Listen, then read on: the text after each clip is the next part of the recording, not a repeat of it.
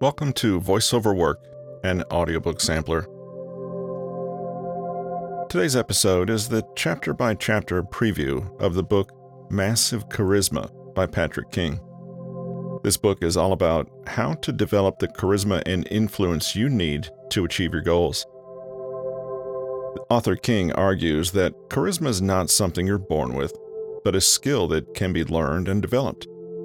He provides readers with a step by step guide to becoming more charismatic, including tips on how to build confidence, connect with others, and create a strong personal brand. Thanks for joining us today for this chapter by chapter preview of Patrick King's book, Massive Charisma. Part 1 Cultivating a Charismatic Aura. Chapter 1 So, what is charisma anyway? There's something special about them. People with charisma are just so appealing. They're charming, they're likable, and they somehow make everyone gravitate towards them. Is it magic? Is it just a chemistry thing? If you've ever wanted to be that person in the room with the most magnetic, captivating aura, then this book is for you. When we're in the presence of charismatic people, can be hard to say precisely why we're so bewitched. Charisma can start to seem like something that you're just born with, or not. But thankfully, this kind of allure is not some mysterious power that only a few possess. It is a 100% social skill that you can practice, even if you don't quite see yourself that way now. Charisma is really a collection of different behaviors and attitudes that radiate a certain very attractive mindset to others. We'll divide our Charisma Crash Course into two main parts in the chapters that follow. First, you'll learn how to develop your own unique brand of charm within yourself. Then, in part two, you'll learn to carry that aura out into the world and broadcast it to those you interact with. With charisma, you're more empathetic, more engaging, and a much, much better conversationalist. You're interesting and interested. And because you're witty and emotionally intelligent, people like you and trust you. It's hard to imagine an area of life that isn't improved with a little charisma. Dating, work, friendships, even chatting to strangers at a bus stop becomes an opportunity for winning people over with enchanting banter. Before we dive in, though, let's dispel one misconception. Being charismatic is not about being loud, extroverted, or cocky. In fact, by the end of this book, the hope is that you'll see there are many ways to be charming, whether that's being flashy and larger than life, or quietly confident and a little mysterious. A practical definition. Conveniently for us, in 2018, Researchers at the University of Toronto studied the phenomena of charisma and developed a working definition. After studying over a thousand people, the team concluded that charisma was a mix of two things. One, affability. Two, influence. Affability broadly means that people are pleasant to be around and easily approachable. However you define it, warmth, pleasantness, friendliness, this is the quality that makes you think, hmm, I like this person. Influence is defined as leadership potential, presence, and the ability to influence and persuade people. Not only did the team discover that it was actually possible to measure these two traits, but also that people were fairly accurate at rating themselves, i.e., when self ratings were compared to ratings by others, they were more or less the same they created the General Charisma Inventory, GCI, which you can basically complete yourself right now. Read the following statements and give yourself a rating from 1 to 5, with 1 for strongly disagree and 5 for strongly agree. The first three are about influence, while the latter three are about affability. I'm someone who has a presence in a room. Chapter 2 Building Real World Charisma. We've fleshed out a usable definition of charisma, and broken it down into its parts. And hopefully, you've been able to zoom in on all those parts of charisma that you're already getting right and those that need a little more work. This leads us to the obvious next question How do we get better? First things first, your charisma won't look like anyone else's charisma. This makes sense. Think of any famous charismatic people from history, and they're all different from one another. Marilyn Monroe, Stalin, and Steve Jobs were all enigmatic characters, but in very different ways.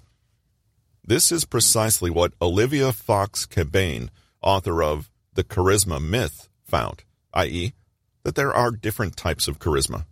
She listed four general categories, but even within these groups, it's easy to see the endless possible variations. The focused charismatic. This is someone who places deep, undivided attention on others and makes them feel like the most important person in the room. Talk show hosts build their brands on this kind of charisma, as do motivational speakers and cult leaders.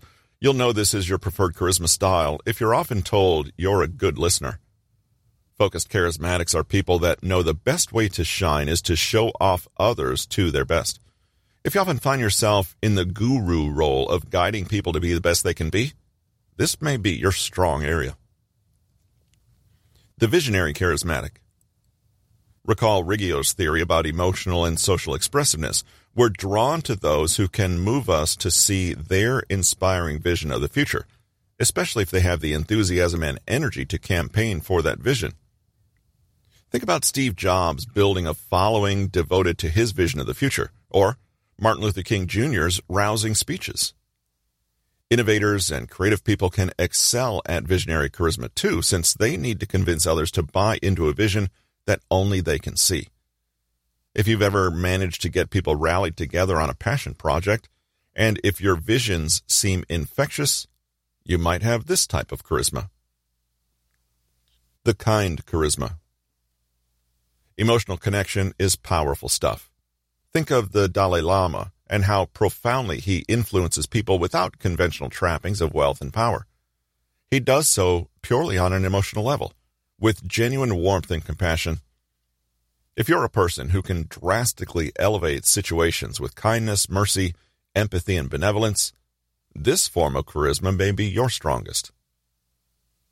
The authoritative charismatic.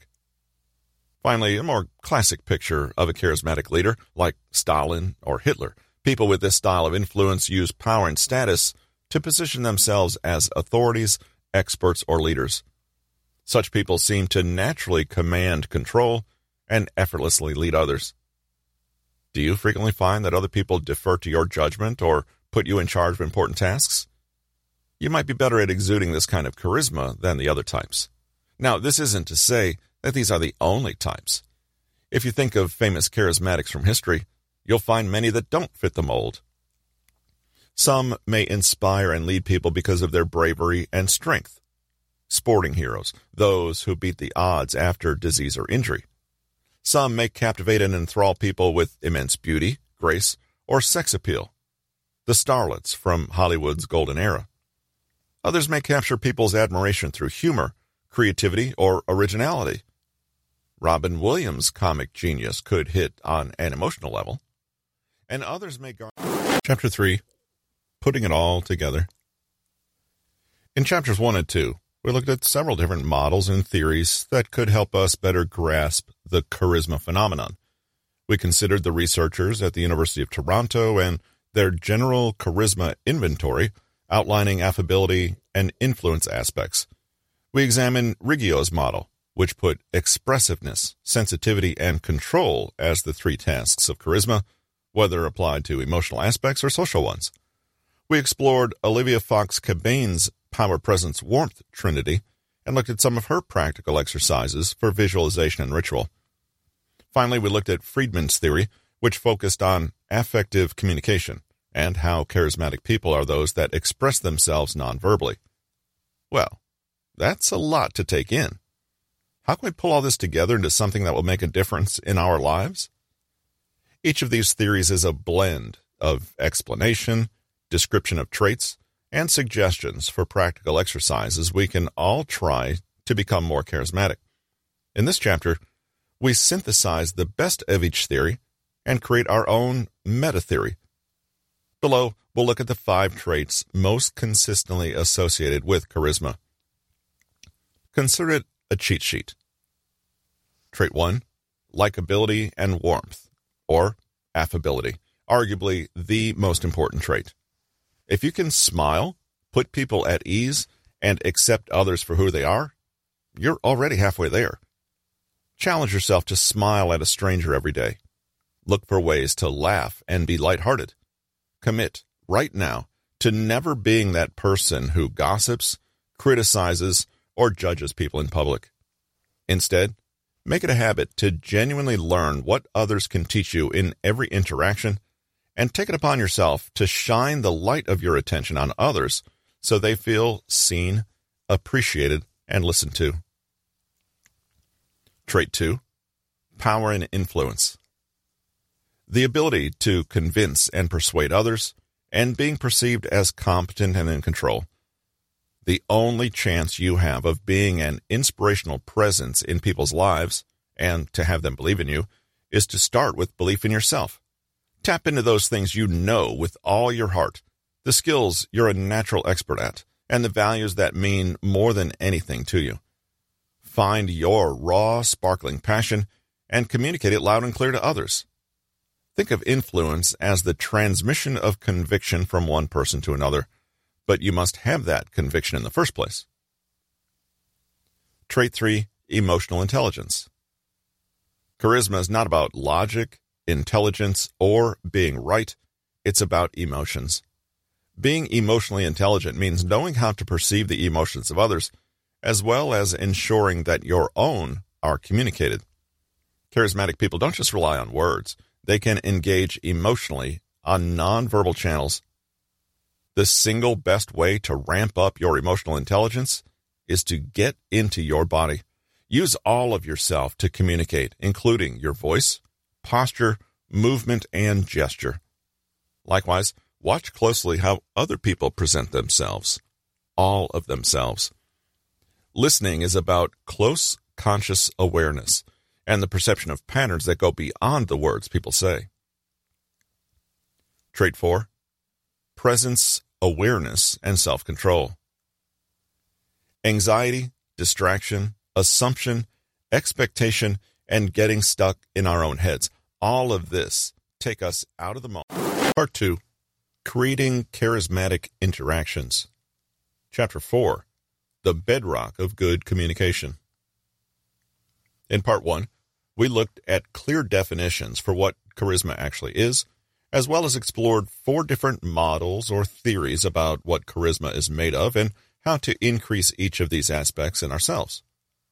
With consistent practice smiling, being present, adjusting body language, conveying warmth, and so on, we can cultivate our own unique, charismatic aura that people can't help but feel when they're in our presence.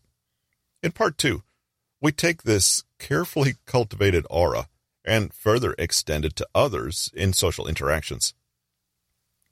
Just as we are in charge of the persona we broadcast to others, we also have a degree of control over how interactions play out with a little know how, we can learn to create moments, conversations, and connections that really sparkle. Charisma in action is not all that different from being a scintillating conversationalist, a good listener, a witty storyteller, or an empathetic friend. In other words, it's impossible to be charismatic without exceptional communication skills. In the following chapters, we'll look at simple and straightforward ways to be a better listener, master small talk, read people's emotions, and engage authentically with people. But all of this stems from a more fundamental skill, without which none of it can happen empathy. Empathy is so, so much more than feeling for others when something bad happens to them. Empathy is really the only thing that allows human beings to reach out and connect to one another emotionally. Without empathy, we cannot imagine another person's world, perspective, or emotions. Philosophers call this capacity to guess at the hidden inner world of people other than ourselves theory of mind. In imagining another's inner world, empathy is the what and communication is the how. If we want to connect emotionally with others and share in their world, we need to understand how to communicate with them. If there isn't empathy, other people are no more than abstract entities to us, rather than living, breathing beings that we can feel. There are actually two kinds of empathy positive and negative. A charismatic person has both. Picture a woman who wins last place at a beauty pageant. She smiles broadly, hugs the winner, and congratulates her. She revels in the winner's excitement and takes pleasure in her happiness, telling her how proud she is of her. It's a good look, right? This is what's called positive empathy the ability to derive joy from other people's joy and to feel good purely because they do. This is not even about social self control, but genuine pleasure at other people's fortunes. It's the opposite of jealousy, insecurity, and selfishness because it centers and finds satisfaction in someone else. The irony is that it ends up making the admirer so much more likable too. Charismatic people are never jealous, at least not outwardly, and they don't compete in public or put themselves or others down. Watch any interview with the charismatic Dolly Parton, for example, and observe how she never puts down others in the industry, even those who criticize her. She playfully laughs off even insults with grace and humor. I'm not offended by all the dumb blonde jokes because I know I'm not dumb. I also know I'm not blonde. You can improve your own charisma. Chapter 5 Engaging Fully. Questions An underrated superpower. The physicist and theorist Heisenberg famously said, What we observe is not nature itself, but nature exposed to our method of questioning. In the realm of conversation, we can take this to mean that what we see when we engage with other people is not how they really are but how they look in relation to how we talk to them and the questions we pose. To put it bluntly, if you ask boring questions, you get boring answers. If you don't ask any questions, well, the person in front of you starts to look like nothing more than a blank. With all this focus on our own mindset, our preparedness, and our ability to set the mood, we can forget that we always have at hand a very effective technique for reaching others. Just ask them. Questions initiate and move conversations along particular paths. They give you some control and direction. They help you show interest, and they help you genuinely connect to and understand the person in front of you. In fact, questions are so important that it's hard to imagine anyone getting far in conversations without them. Here we'll focus on the emotional rather than informational impact of questions. You're not asking someone something because you literally don't know the answer and want them to tell you. That's what Google is for. In that sense, the answer can be important, sure, but it's not all that's important. Simply asking in the first place, and the way you ask, can also send a powerful message. This chapter is about participating fully in conversations, and the backbone of quality participation is to think like a scientist, like Heisenberg, and get curious. The first thing to understand not all questions are created equally.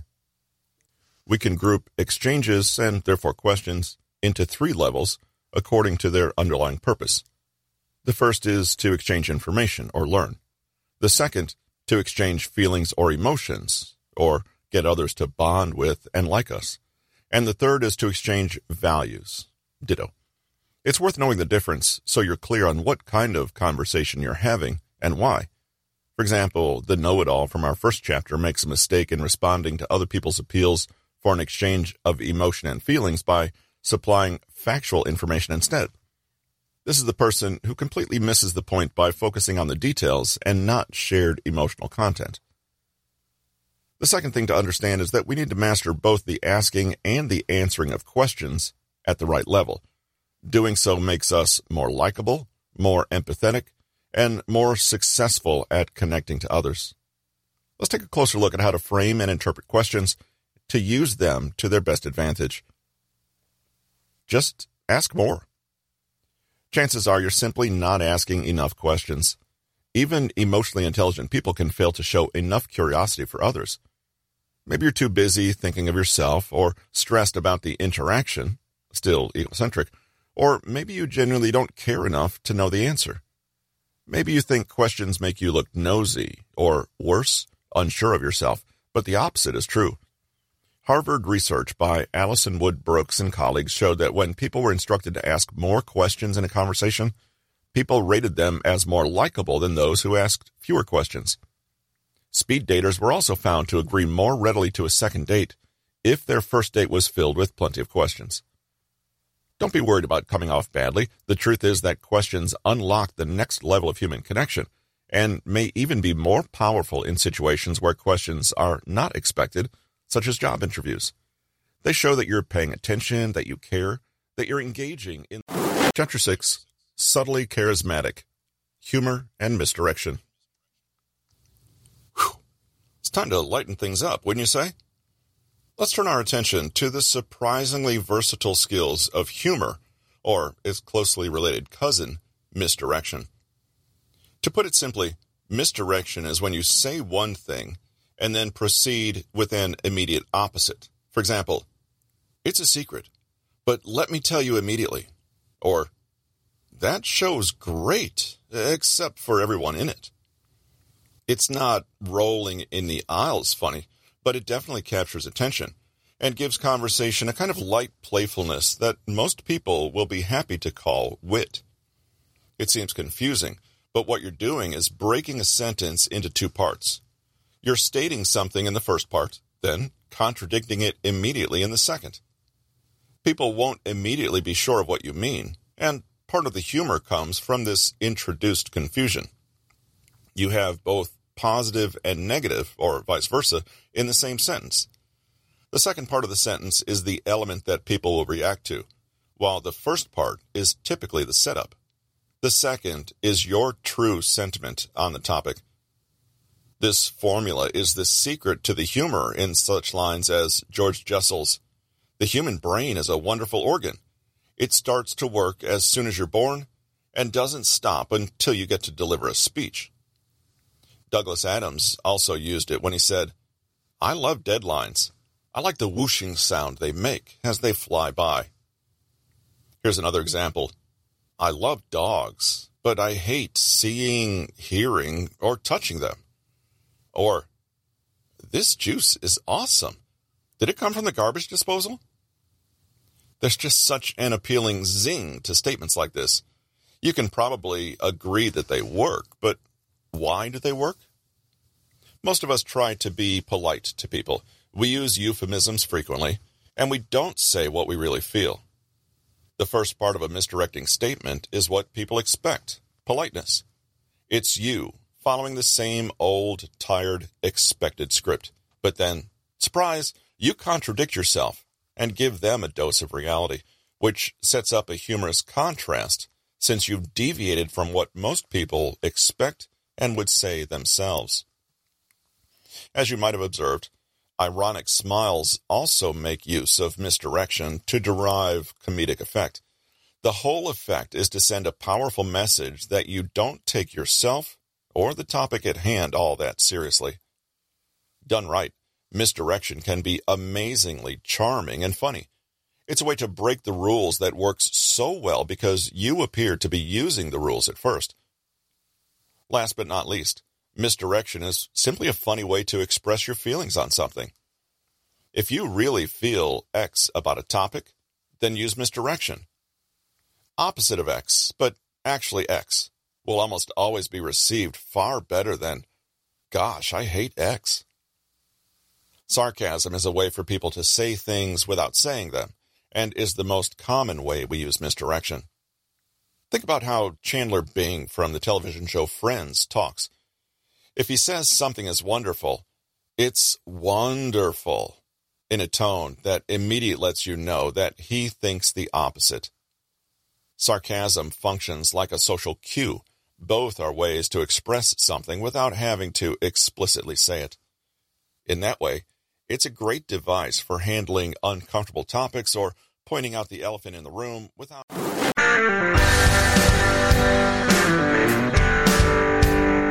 Welcome to VoiceOver Work, an audiobook sampler. Where do you listen? I'm Russell, founder of Newton Media Group. Today, we're going to help you decide if you want to listen to that one. Stick around for the chapter by chapter summary of Patrick King's Massive Charisma.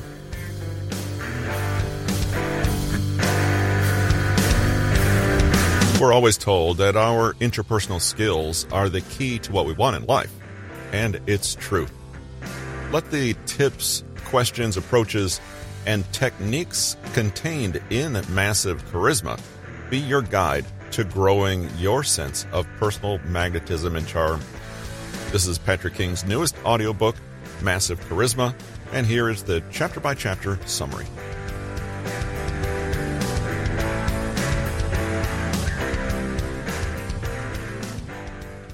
Part 1 Cultivating a Charismatic Aura.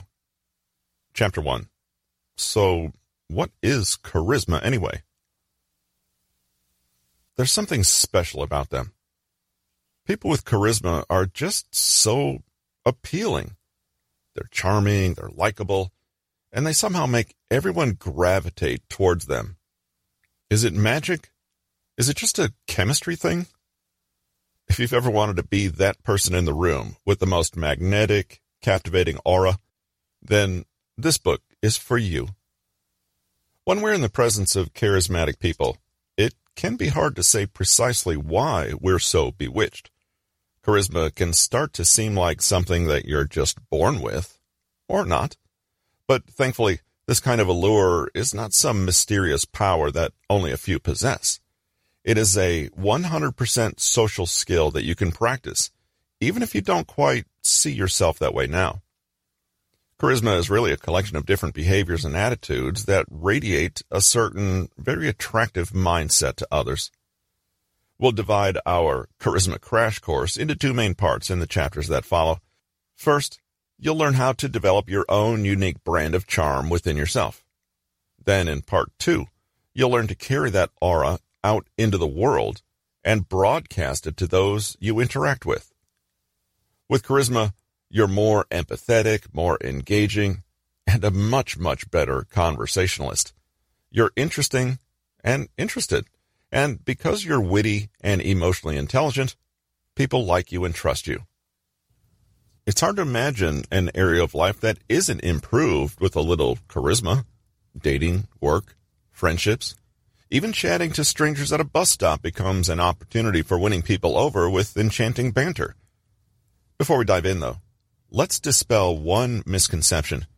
Being charismatic is not about being loud, extroverted, or cocky. In fact, by the end of this book, the hope is that you'll see there are many ways to be charming, whether that's being flashy and larger than life, or quietly confident and a little mysterious. A practical definition.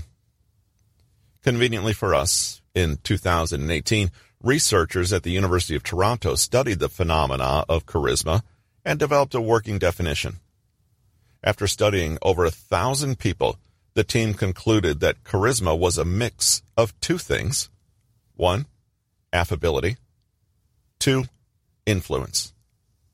Affability broadly means that people are pleasant to be around and easily approachable.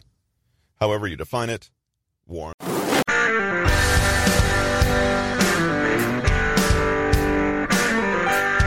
Welcome to VoiceOver Work, an audiobook sampler. Where do you listen? I'm Russell, founder of Newton Media Group. Today, we're going to help you so you can know if you want to listen to that one. Stick around. Today is April 7th, 2022.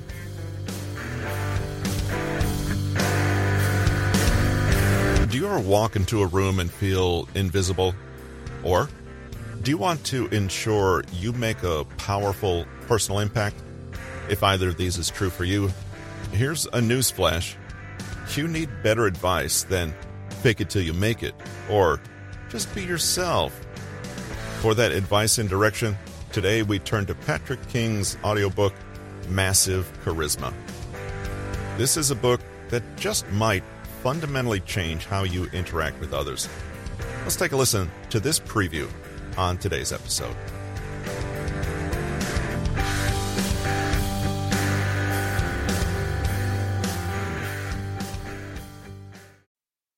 People with charisma are just so appealing.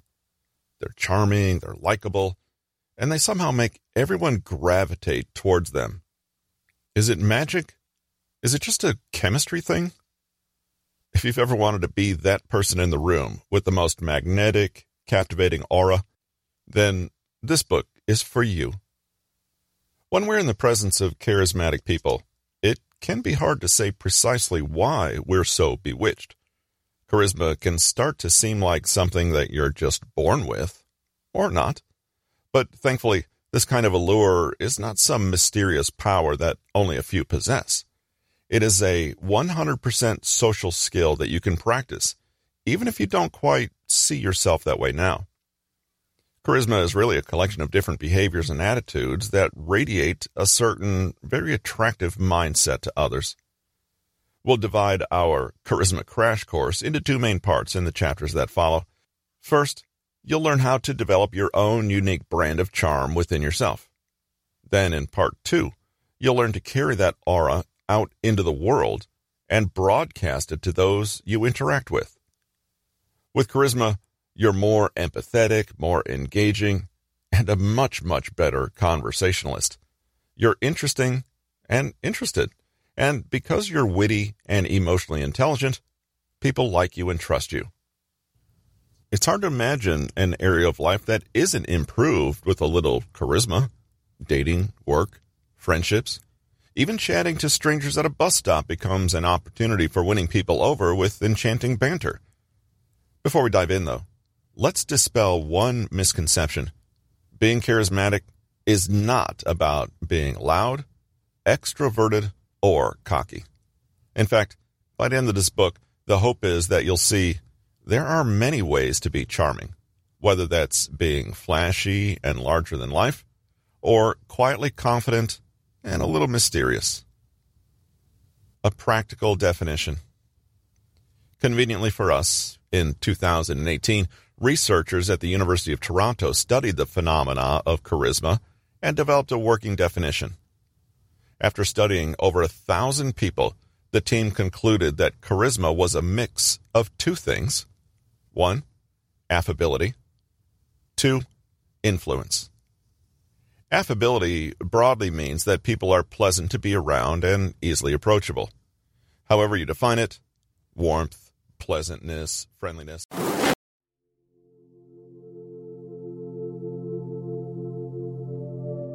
This has been Voice Over Work, an audiobook sampler. Where do you listen? I'm Russell, founder of Newton Media Group, producer of Voice Over Work. You can find us at newtonmg.com and you can find Patrick King's book Massive Charisma, of course, on Audible, Amazon, and iTunes. You can learn more about the author and get some free resources from him at bit.ly slash pkconsulting.